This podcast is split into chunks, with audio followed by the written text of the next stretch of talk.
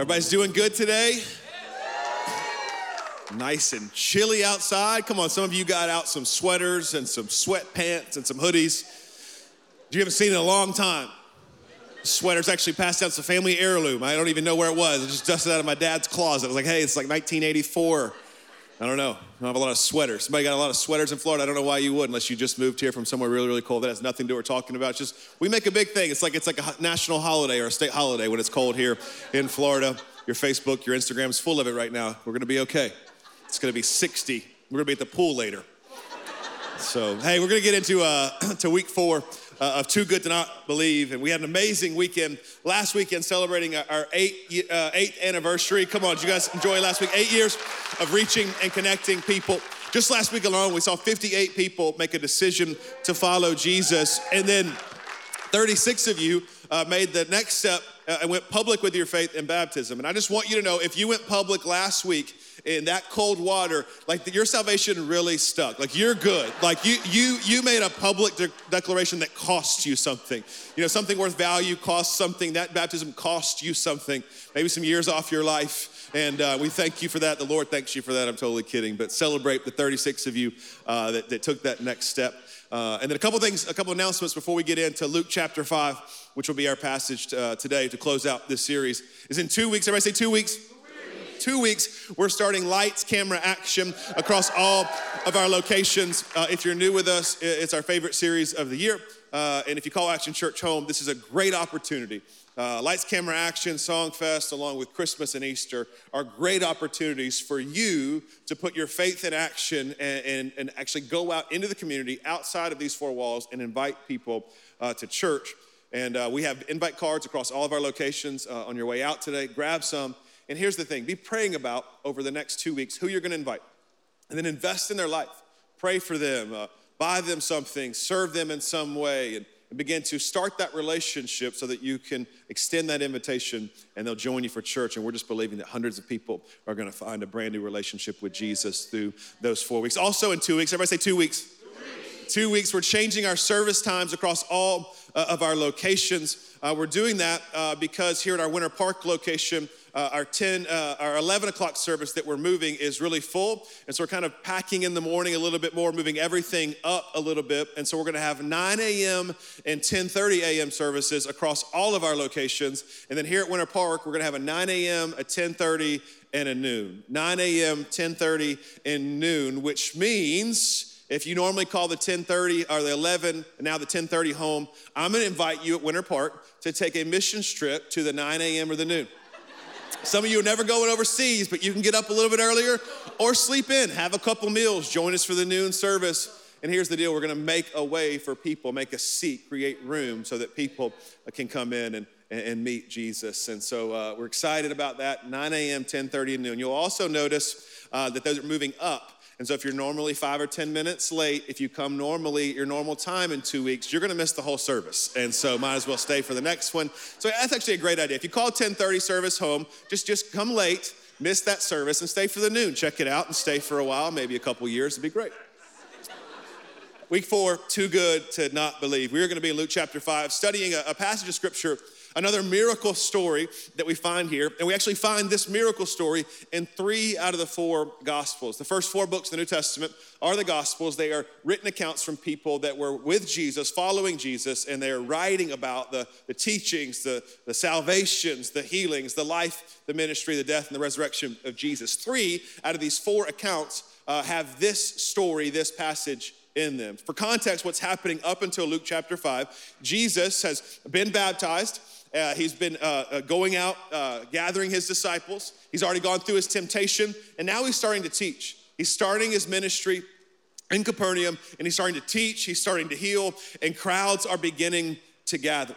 We find in uh, Mark chapter 2 of this story that Jesus in Capernaum, the crowds are gathering. He takes a break on Sunday, he goes to church. Even Jesus went to church. If Jesus needed church, come on, somebody. Make sure you're going to church. Jesus goes to church, he goes back and starts healing people. People show up, crowds go. This says the next morning he gets up, which kind of was his custom to pray. He withdraws, crowds gather, he withdraws, he prays, and he actually left Capernaum. He left kind of the mini revival that was happening because he says, We have an assignment in Galilee. He goes to Galilee and it's the same thing teaching and freeing people from, from demons, healing people, people beginning to follow him. Then he comes back he comes back to Capernaum, and that's where we find it here in Luke chapter 5 that we're going to read. Jesus has been traveling in ministry. He's back in Capernaum and the house is, is packed. And so we're going to talk about this story of the crowd surrounding Jesus, but these four friends trying to get their friend to Jesus so that he could be healed. Verse 17 of Luke chapter 5. One day, while Jesus was teaching, some Pharisees and teachers of the religious law were sitting nearby. It seemed that these men had showed up from every village in all of Galilee and Judea, as well as from Jerusalem. And the Lord's healing power was strongly with Jesus. Some men came carrying a paralyzed man. In uh, Luke's, uh, in, sorry, in Mark's gospel, in Matthew's gospel, lets us know it's four. This, this passage in Luke says, Some men came carrying a paralyzed man on a sleeping mat. They tried to take him to Jesus, but they couldn't reach him because of the crowd. So they went up to the roof and took off some tiles. Then they lowered the sick man uh, on his mat down into the crowd right in front of Jesus. Seeing their faith, make sure you catch that in verse 20. Seeing their faith, Jesus said to the man, Young man, your sins are forgiven. But the Pharisees and teachers of religious law said to themselves, Who does he think he is? That's blasphemy. Only God can forgive sins. Jesus knew what they were thinking, so he asked them, Why do you question this in your hearts?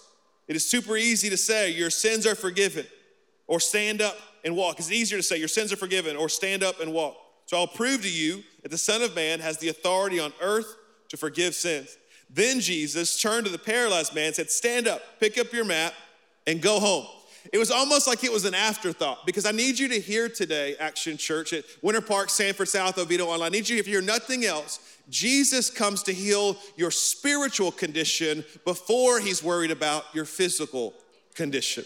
The, the, the, physical healing was an afterthought. The physical healing was just for the benefit of the man. The physical healing was just to prove to the religious leaders and the Pharisees that Jesus can do what he says he's going to do. But I need you to hear today before God wants to change your situation, he wants to change you.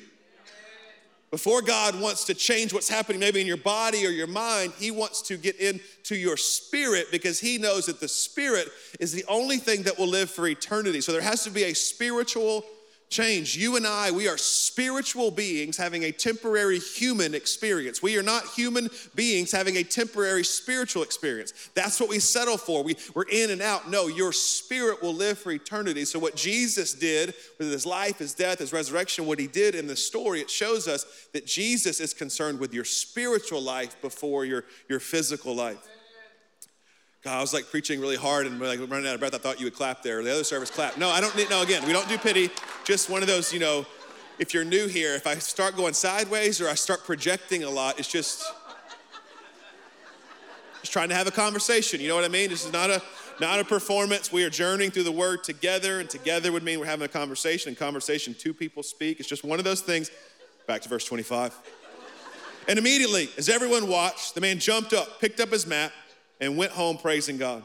Everyone was gripped with great wonder and awe, and they praised God, exclaiming, We've seen amazing things today. I also need you to catch here that Jesus wants to change your, your spiritual life first, but once He changes your spiritual life, your physical life should change. Once God does something on the inside of you, says He got up and He walked away. He came in paralyzed, He walked out of the room on His own two feet. You cannot have a real encounter with Jesus and walk away the same. He does not just want to heal the physical, he wants to heal the spiritual. He wants to heal the spiritual first, but the spiritual resurrection of your life, the spiritual healing, you having a relationship with Jesus and the power of the Holy Spirit should cause you to get up and walk differently. Should cause what? Let me give you some context to, to these men and how hard it was and the work that they had to do. First off, in this, uh, in this chapter, Luke chapter 5, it's the only account in the Bible where forgiveness of sins and physical healing are combined and connected in the same story. This man, he had four incredible friends. They aren't named, but they're famous. I grew up hearing about them in Sunday school. The, the story is shared. I love that they're famous, but they're not named. I love they're famous for what they did, not who they are. And that is the gospel. That's what we're signing up for building the church and building the things of God. It's not about you being named, it's about what you're a part of. These men are, are known for what they did, not who they were. What if that was what's said about your life and our church? It's not who we are or what we represent in ourselves, it's what we do for the, the kingdom of God. He had a great example of godly friends. We're going to get to that in just a moment. There's a few things noteworthy, though, that I want to talk about because this wouldn't have been an easy task. I think we read the Bible, we're like, yeah, they went up, they, they, they, they opened up the roof, and they dropped in. No, homes in Israel were typically two stories. And we're, we're led to believe here through some context, this would have been Peter, Simon Peter's home. So they would have had the challenge of carrying up a full grown paralyzed man up two stories. Come on, some of us would struggle walking up two flights of stairs at all. We'd be looking for the elevator. Come on. They carry a grown man up the stairs, two floors, and the, the, the, roof would have been a lot of mud, sticks, tile. So they would have had to dig. They would have had to do some things. They probably would have gotten cut up a little bit. They're sweating. They may be bleeding. They're, they're working hard to get the miracle. Sometimes we wait for the miracle, and sometimes God is calling us to, to work for the miracle. They're, they're, they're up there now. Now they're lowering him in. And you think about how that, they would have been trying to figure that out. Like, how do they get this man to Jesus, and this is a really inappropriate thought, but I just want to throw it out there because this is what I was thinking about this week. There's, there's, there's freedom in repentance. I was thinking, why did they have to lower him? He's already paralyzed. I know. I know. Not lack of compassion, but they're getting there. They say their faith healed him. Their, their faith, they had faith that Jesus was going to heal him. Just Jesus, catch. It's just how I read it. Just I'm that's why I would never be in a Bible story. God would not use me. As I looked deeper into the story, I saw different characters in the story, different supporting cast, a, a main character. What I want to do in our time together, closing out this series, Too Good to Not Believe, is I want to show you the people that you should have in your life. As we get ready to launch small groups, and they are not a system at Action Church. They're not something that we just do. We believe that life change happens in the context of relationships, that you need four men. You need four people. You need four friends that will take you to Jesus. And I want to talk about them in just a moment. But first, I, kind of want to present this as a, as a, math equation. Uh, we have an answer and we have some different variables that we need. We need to add some things, subtract some things, and multiply some things. And, and ultimately, the, the solution is still the same. I need you to write this down. I want to start with the end, I want to start with the solution. Write this down. Jesus is the solution. In this story, in your life, in the story that he's writing for your life, our God is too good to not believe Jesus is the solution. You say, Pastor, what's the question? What's the equation? It doesn't matter. Jesus' solution to your relationship difficulty. Jesus is solution to your addiction. Jesus is solution to the problems of this world. Jesus is the solution. Receiving Jesus is the first step, is the foundation for everything. We need to understand that Jesus Christ is the solution. What's the question? Doesn't matter. He's the solution. Can you imagine this man? having to depend on people for his whole life, and then in one moment he realizes the only person he ever needed to depend on was Jesus.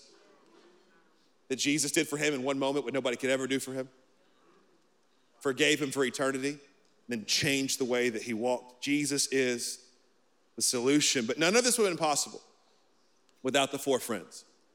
They're not the main character, but if we're giving out Oscars, they are best supporting actors. They're a big part of the story. Because without friends to carry him to Jesus, the man would have sat in his condition of paralyzed, can't walk, can't move. We need friends like that. Notice it says, seeing their faith, that the faith of his four friends are what healed him, or what Jesus noticed. So write this down. We need to add some things in our life. We need to add, we need to add some friends who will support us we need to add friends who support you. Be very clear.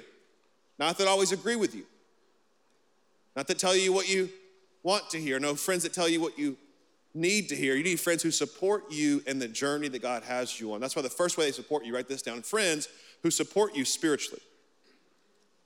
You and I need friends who support us spiritually. Come on, do you have people that pray for you? I mean, really pray for you. Intercede for you, for your kids, for your needs. You have people that engage in spiritual warfare, driving back the enemy for your life. Do you have people that point you to Jesus? Do you have people that are willing to work to carry you to Jesus? And if you don't, you need to get some. You need friends who spiritually support you who push you to Jesus, who make you want to be more like Jesus. You need friends who spiritually support you. Here's the second one you need friends to support you practically. This one's not spiritual. This one's not super complex. You just need to have some friends that when you ask for help, they help. I thought about it this way you need friends that when you're moving, they're gonna help you load the truck. That's a real friend. If you have friends that will help you move, you know you can count on them for life. And here's the thing if you're the person inviting, be an honest friend and tell them that you haven't packed anything and you live on the third floor of the apartment. If I show up to move you and it was not clearly communicated what the expectation was, our friendship will end when I see those stairs. You need friends that'll make you food. And hopefully, you have some friends that'll make food that you actually want to eat. I got some friends like, nah, give me a gift card. Just kidding, but seriously, you know what I mean? You're like, hey, you're a great friend, but not a great cook. you need friends that'll watch your kids for free. They charge you for it. It's not, it's not a friend. You need friends, you need friends that will be there when you need them. Just practically be there. You have a need, they're there to meet it. Here's the third one. You need friends that will support you emotionally. You need friends that will support you emotionally. They'll ask you how you're doing and actually listen for the response. You need friends that won't take the response at face value. How are you doing? No. Oh, really? Not just how are you. Anybody can say, no, how are you? When I see it on your eyes, I see it in your face. I saw your little tense, your impatience. How are you doing? You gotta be close enough to know that. We need some friends who will support us emotionally. We have to let them in. We have to surround ourselves with people that are actually for us. Here's the, here's the most important one. This is how you really know who, who your friends are friends who support you in spite of you. Like on your worst days, when you're not your best. This man was paralyzed. He didn't have a lot to offer his friends in the practical. And most scholars believe that his paralysis was self inflicted. So, track with me. He had friends who knew that his paralysis was something that he did, not because of his sin, but actually a condition that he got from sinning. So, his friends didn't say, Well, we told you that was going to happen. Well, obviously, you made those decisions, so it led to, to this. Have you ever been in a tough spot and need to be reminded of how you got there? That ever helped you? I don't need people to remind me how I got there. I need people to remind me that God's still got a plan for me, He's got a purpose for me. Just be that type of friend. People that will, will support you, support you even in spite of you. In spite of you. Wrote this down. Maybe your paralysis isn't physical today. Maybe it's fear, maybe it's anxiety, depression, sin. You need to get some people around you that will carry you through, that will carry you to the feet of Jesus. You need friends who aren't afraid to say that I'm here regardless of your struggle, if you're hurting. It's no place I'd rather be than right here with you. Real friends who point you to Jesus, carry you to Jesus, or even drag you to Jesus. I want to ask you a couple questions before we move on to the next people group. I want to ask some questions about how you're doing as a friend. Not just the friends we need, but the friends we need to be. Here's a question Do I bring my friends closer to Jesus? We'll reflect on that this week. People that I'm close to, do I, do I draw them into a closer relationship with Jesus? The Apostle Paul said, Follow me as I follow Jesus. Are you leading people to Jesus? Here's the second one How do I respond to those closest to me in times of difficulty? How do I respond to those closest to me in times of difficulty? Here's another one Am I willing to climb through the challenges of their lives and dig through the tiles of dirt to lower them to Jesus? And here's one that they got me this week How much do I actually care about people? The questions I think if we reflect on, we will be people, we will be friends that support those that God has called us to do life with. Let's go back to scripture, verse uh, 17. Let's talk about the next group of people.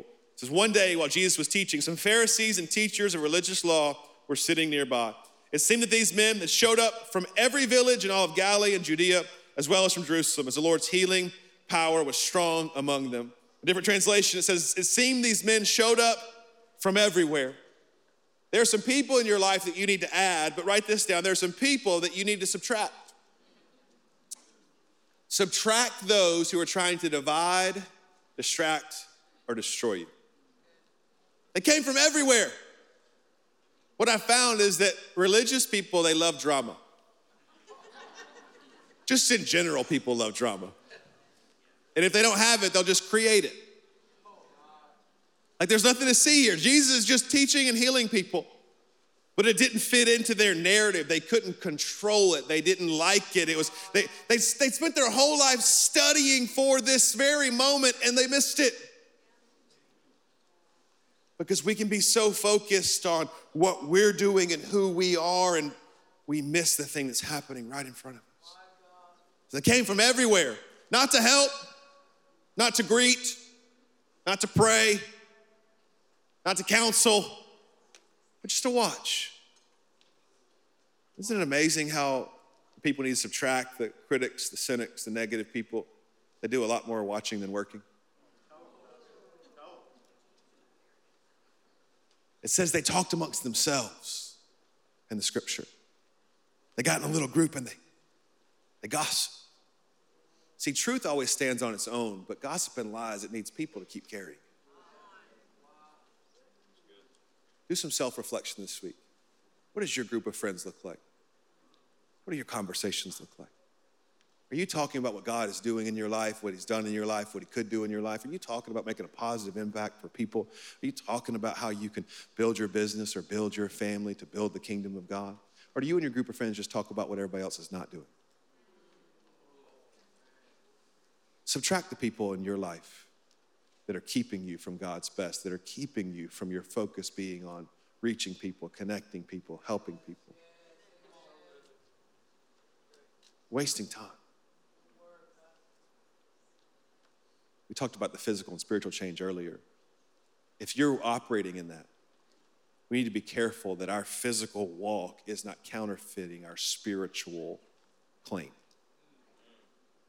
See, so many people that claim spirituality, claim to be close with God, claim to be a leader, yet they spend their whole life tearing down others. You cannot watch and work.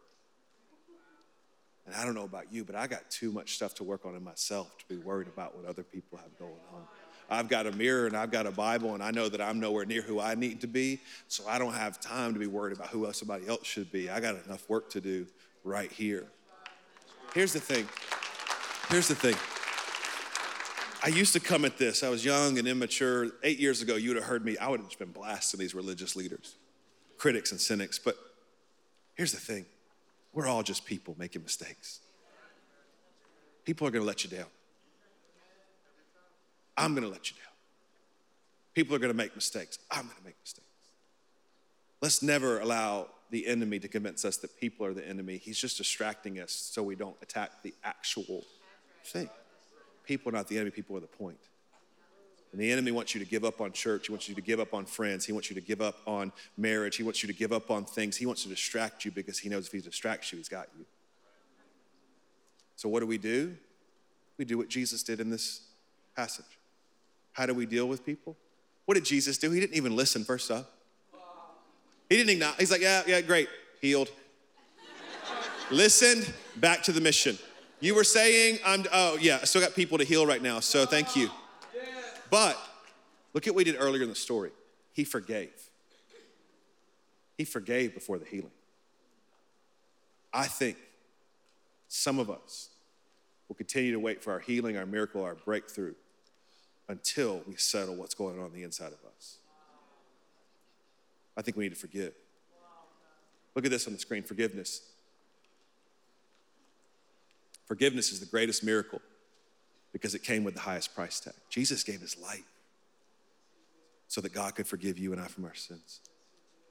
Forgiveness is the greatest miracle, not cancer, not relationships restored, not addictions broken. Forgiveness. Salvation is the greatest miracle of all time.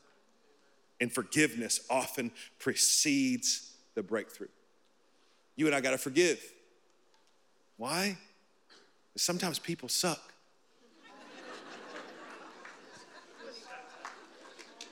I heard a pastor say one time, he wakes up every morning. He said, I pray in advance to forgive. I forgive. He said, I forgive so many people because I hate so many people.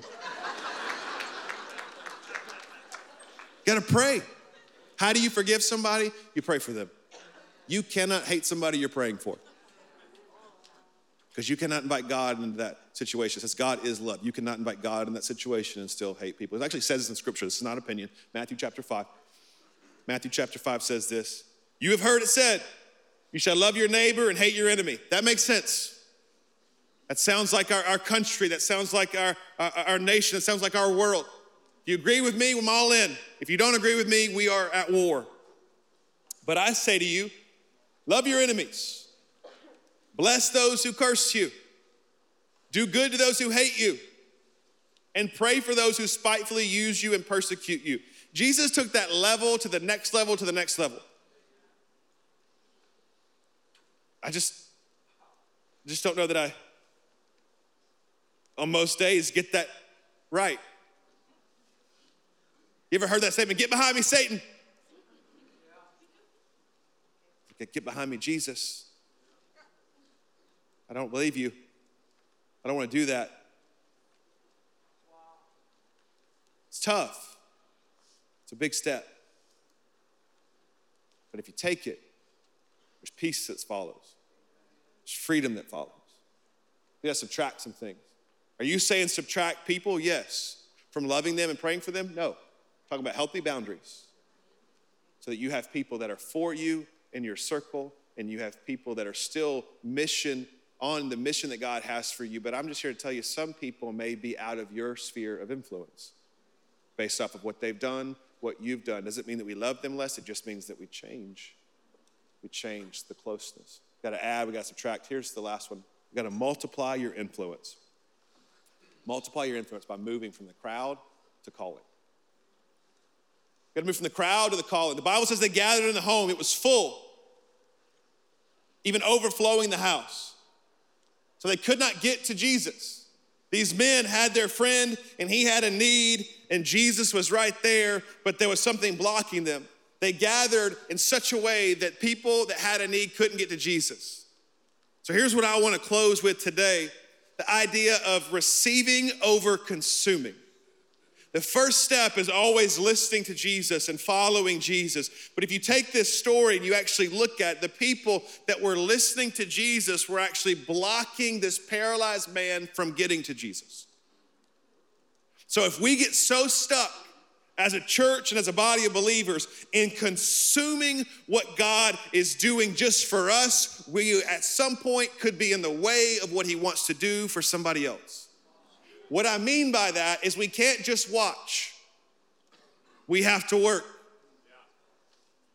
What if these crowd would have made a way? What if they would have noticed? We're so busy on what God needs to do for us that we forget He's supposed to do something in us so He can do something through us. I need to be very clear that we are all about receiving all that God has for us. That's why we say we gather as a church so that we can grow together through the learning of the word and then we can go out into the community. What if we went from the crowd to actually pursuing a calling, not just making it about us, but making it about others? What if there was somebody opening the door for this man? What if there's somebody in the parking lot waiting to greet him, parking the camels? What if there was somebody that said, hey, we got a wheelchair, hadn't been invented yet, but go with me. What if we just had people that weren't so focused on what God could do? Don't, don't let your faith ever become selfish, is what I'm saying. You got to receive before you can give away. So don't ever get all about the giving that you don't receive, but the receiving should not stop with you. You're called to be a receiver of God's grace, a recipient of God's grace, but not a consumer. Because consumption stops with you. When I receive it and give it, I'm operating like God wants us to operate. What does that look like? It means making a way for people to come to Jesus. And I don't know what that is for you. I don't know if it's action steps. I don't know if it's the connection track. I don't know if it's a small group. I don't know what it is. I'm just asking us to never be a church that settles just to be in the crowd. And that we're always looking around saying, where are the needs and how can I meet them? And how we meet them is allowing people a path pushing people, carrying people, dragging people, bribing people, whatever it is, just get them, just get them to Jesus. I want to close with a, with the story right before this one.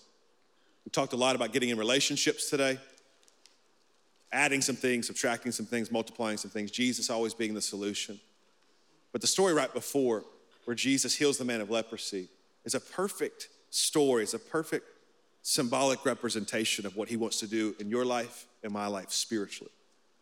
Leprosy, oftentimes in the Bible, was a, a figurative or symbolic of sin. Why? Because once you get it, it spreads, it deteriorates. Your body literally begins to rot itself. That's what sin does. When you allow it to get on a little bit of you, it doesn't just stay there, it begins to spread and it begins to destroy and it begins to rot. So, as we read this leprosy, let's read it from the eyes of something that we can understand. It's our our own sin. Verse 12, and then we'll bring it uh, to get some context from the Old Testament in just a second. It says, In one of the villages, Jesus met a man with an advanced case of leprosy. When the man saw Jesus, he bowed with his face to the ground, begging to be healed. Lord, he said, if you are willing, can you heal me and make me clean? Jesus reached out and he touched him. That's important. This man would have been ceremonially unclean, which means he shouldn't have been around Jesus or others. But he was because he knew Jesus could heal him. He made his way to Jesus. He pushed through. But then Jesus was not supposed to touch him. The religious leaders, they, they would have been in an uproar that a clean, man would touch an unclean man with leprosy. And I just need to tell somebody today there is nothing you've said, there's nothing you've done, there's nothing that God cannot touch. That Jesus came to touch even the darkest places of your life, the things that nobody else wants to do with. That's why He's the solution to everything, because there's places in your life that cannot be touched, that cannot be changed without the power of God. Reached out, He touched him. I'm willing, He said, be healed. And instantly the leprosy disappeared. That's what happens when we're saved. Process of justification, you're justified by faith instantly. When the blood of Jesus covers you and you say, I no longer I that live, but, but Christ that lives in me. When you say, Jesus be the Lord of my life, that's what happens. It's instant. Just go to the priest and let him examine you. Take on the offering required by the law of Moses for those who have been healed of leprosy. This will be a public testimony that you have been cleansed. Just go to the priest. He's citing something from Leviticus 14. I'm about to land a sermon on a salvation message from Leviticus 14. You're welcome. I've been with the Lord this week. Leviticus 14, you're like, what is that? That's the Old Testament book of the Bible. And there's a ceremony the priests would do. And I, I just, this whole idea of too good to not believe, I've been talking to my, to my son Bentley just about the faithfulness of God and the goodness of God and, and how we don't just know it because we, we've studied it and we don't just know it because we've experienced it, but there's so much prophecy, there's so much foreshadowing, there's so much stuff that happened in the Old Testament to then symbolize, written thousands of years before, to then symbolize what Jesus would do. You just got to see this as it comes to God removing our, our sin and our shame, our spiritual leprosy, if you will. The ceremony after being healed for leprosy was this. The ceremony described in Leviticus 14 presents a beautiful picture of the work of redemption, salvation, and grace. They bring in two birds, either turtle doves if they were wealthier, or pigeons if they didn't have as much money. The two birds represent two different aspects of Jesus' ministry his life, his incarnation, and his death, and then his resurrection and his ascension. This picture is thousands of years before. The two birds represent this. The first bird is incarnation and death. The bird would be put into a jar and then killed, dead and put in the grave. The second bird would, be, would have the first bird's blood sprinkled on it and it would be set free to live the rest of its life, to go back and And That is his resurrection and his ascension. A picture of what Jesus is going to do thousands of years before. A picture that he was dead, buried in a grave. He died for your sins so that you don't have to. And he was, and the, the blood put on the bird shows us that when the blood of Jesus is put on us, that we can fly, that we can be free, that we can fulfill all that God has for us. What happens here in this, in this uh, ceremony, before that, they, they sacrifice a lamb. And so the, the lamb's blood is then placed on the man or woman healed with leprosy. And the blood was applied in three different spots. You got to catch this. Once you've been healed, once you've been set free, once you've been restored, this man or woman is going to walk out with blood on their right ear, representing God's word. That when you're healed from leprosy, when you're healed from sin and shame, when you have a new mind, your renewing of your mind is what needs to happen is through God's word, not man's opinion. The blood is placed in your right ear so that you walk in God's path, in God's worth, in God's truth. It's placed on your right thumb, the blood of the Lamb on your right thumb. Why? To represent God's work. Once you've been changed and set free and healed, He's got work for you to do. We're not saved by our works so that no man could boast, but we are saved to do good works. Faith without works is dead, James says. So he puts blood on our thumb, saying, I got God's work for you to do. Then he puts blood on the right big toe, saying, Now you're gonna walk God's walk. And when you get up from that mat, when you get up from that paralysis, when you get up from, from that leprosy that's been decaying your body, you're gonna walk different Jesus' Jesus' name. Right before he walks out, he gets the oil and he places the oil over the ear, over the thumb, and over the toe. After the blood, I need you here today that the blood of Jesus saves you, the life of Jesus saves you, the death of Jesus saves you, the resurrection of Jesus, it saves you. You have to have the blood of Jesus to cover over your past. Without that, you will be held accountable. But you cannot get the power to live differently without the Holy Spirit, and you cannot get access to the Holy Spirit without the blood of Jesus. The oil is applied over the blood, that we receive Jesus our Lord and Savior, and then we gain access to the Holy Spirit that can actually cause us to be a better friend, to be a better leader, to walk in the place and the purpose that God has for us. So that's what I want to offer you today healing from spiritual leprosy, salvation forgiveness, the greatest miracle that you could ever see or receive is it for your life to be changed, your eternity to be changed. How do I do that, Pastor? You receive Jesus, the blood that He shed for you, is forgiveness, His body broken so that you could be made whole, His resurrection so that you could have victory in Jesus' name. I want to give that opportunity right now, Winter Park and Sanford, Oviedo, South online. Would you bow your heads? Every head bowed, every eye closed. God, we love you. God, we thank you. Praise you for this word in Luke 5, Mark chapter 2. Thank you that it would, if we allow it, it would change us. Church, nobody looking around or moving just for a moment. But that's you, and you need to be healed today, you need to be cleansed today of your sin. You need to receive this God who's too good to not believe. And today is your day of believing. Today is your day of salvation. Maybe today is your day of recommitment. You're going to step out from just consuming. You're going to receive what Jesus did. It's going to change everything about who you are, where you're going. So, come on, if you want Jesus to be the Lord of your life today for the very first time, or by recommitting your life for the first time in a long time, would you, would you raise your hand right where you are? Got you. One, two, three, one, four, five, six, seven, couple more in the back. Gotcha. Yep, yep, yep. Going to Oviedo, South Sanford, online.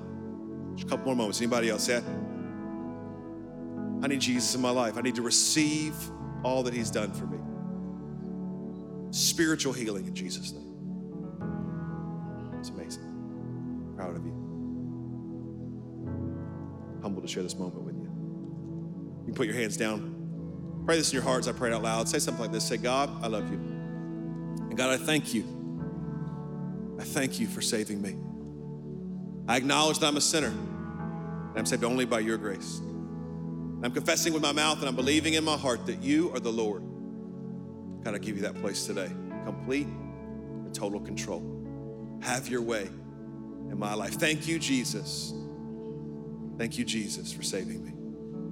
God, I pray for all of us as we exit this series and begin to head into a season of inviting and reaching new people, God, I pray we'd walk differently. God, move us from consuming to receiving, and then from receiving to, to reaching people in Jesus' name. God, I pray a small group start. I pray that you would add some healthy, honest, authentic relationships to our lives. People that support us in every area. And God, I pray Holy Spirit, you'd allow us, show us who needs to be subtracted. Jesus, we give you all the glory for what you're doing in us, what you're going to do through us. It's in your name we pray. And everybody at Action Church said amen and amen. Church, can we celebrate all the decisions? Come on, really celebrate them. We're so proud of you.